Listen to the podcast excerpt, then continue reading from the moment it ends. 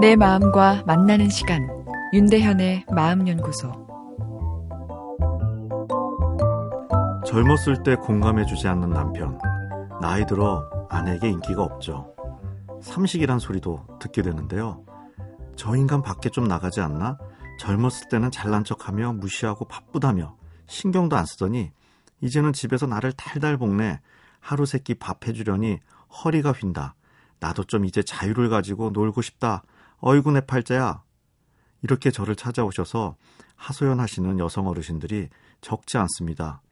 공감해 드리는 것이 제 직업이라 같은 편이 되어 남편이 정말 문제다라고 같은 편이 되어 드리지만 제 마음엔 나도 잘하지 않으면 삼식이 되겠구나 하는 불안감이 찾아옵니다. 남자들은 중년에 전투력 있는 역할을 사회에서 요구받다 보니 전투력과 공감 능력은 공존이 어려운 기능이기에 공감 능력이 줄어듭니다. 그러다 보면 나중에 삼식이 되기가 쉬운 거죠. 그러나 가끔씩 뛰어난 공감 능력을 가진 남편들이 존재하는데요. 아내를 360도 포근하게 감싸주며 행복감에 살도록 하는 남자들이죠. 아내 입장에선 최고의 남자입니다. 다른 정서 지원 네트워크를 만들 필요가 없죠. 동창이나 동네 친구보다 남편이랑 있는 것이 훨씬 좋기 때문인데요. 그런데 아내에게 제일 나쁜 남편이 누구냐? 이렇게 묻는다면 역설적으로 바로 이 360도 아내를 공감하는 남편이 나쁜 남편이 될 수 있다 이야기할 수 있습니다. 공감 남편이 아내와 오래오래 해로하면 최고의 남편이지만 아무도 자기가 언제 흙으로 돌아가는지 알 수 없기에 만약 360도 공감 남편이 갑자기 세상을 떠났을 때는 그 따뜻한 보호막이 사라져 아내의 슬픔은 정말 지독하게 찾아옵니다.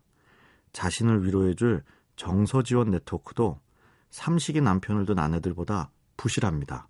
이중고인 셈이죠. 진료실에서 울면서 슬퍼하는 미망인을 보고 있자면 잘 사랑하다 먼저 가버린 남편이 짜증나지만 오래 살아주는 남편보다 훨씬 못할 수도 있구나 하고 느끼게 됩니다. 소중한 사람을 잃었을 때 상실감이 찾아오죠. 이를 사별 반응이라 부르는데요. 사별 반응의 핵심은 영어로 그리프라 하는 애도 반응입니다.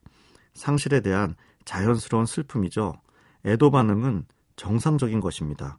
그래서 배우자나 소중한 사람이 떠난 뒤에 나타나는 애도 반응을 우울증으로 진단하지 않죠.